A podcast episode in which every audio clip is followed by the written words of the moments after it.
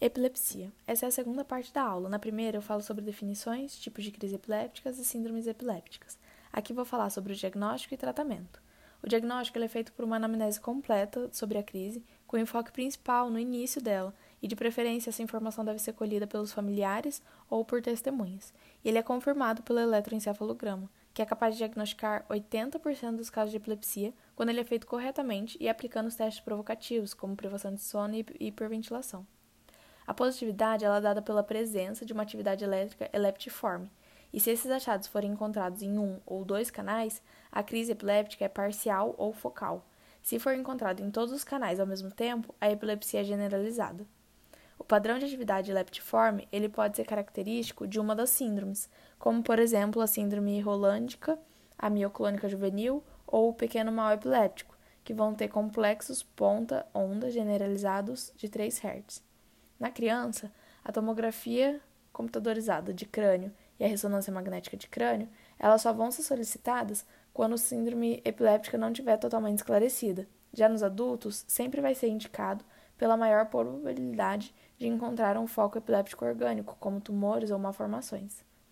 Para o diagnóstico de epilepsia do lobo temporal, a ressonância magnética é obrigatória. O tratamento ele vai ser variado dependendo do tipo de síndrome, então, quando o pequeno mal epiléptico é un... apenas o pequeno mal epiléptico, utiliza etosuximida ou valproato. Já no pequeno mal epiléptico associado ao mal epiléptico grande, é utilizado apenas o valproato.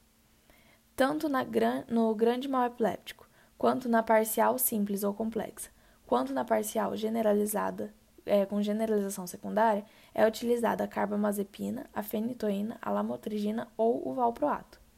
Já na mioclônica juvenil, é utilizado o valproato e pode ser associado com clonazepam. O fernobarbitol e a primidozona, eles são considerados drogas de linha secundária. E as drogas de nova geração são consideradas de segunda linha, que são consideradas de segunda linha, é a gabapentina, o topiramato e a tiagabina. Os principais efeitos adversos da carbamazepina é ataxia, diplopia, letargia, é, hiponatremia, anemia aplasmática.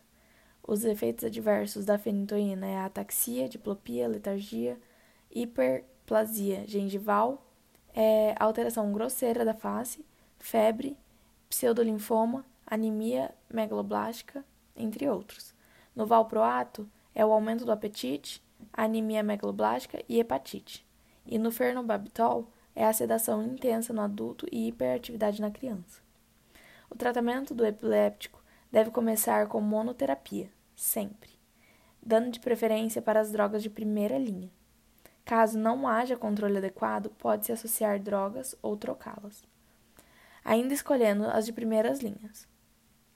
É muito comum que o componente generalizado que é o TCG, esteja controlado, mas as crises parciais ainda persistem.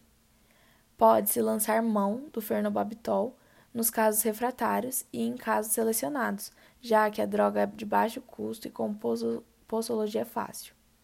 Cerca de 20% dos pacientes epilépticos não são totalmente controlados pelo diagnóstico clínico.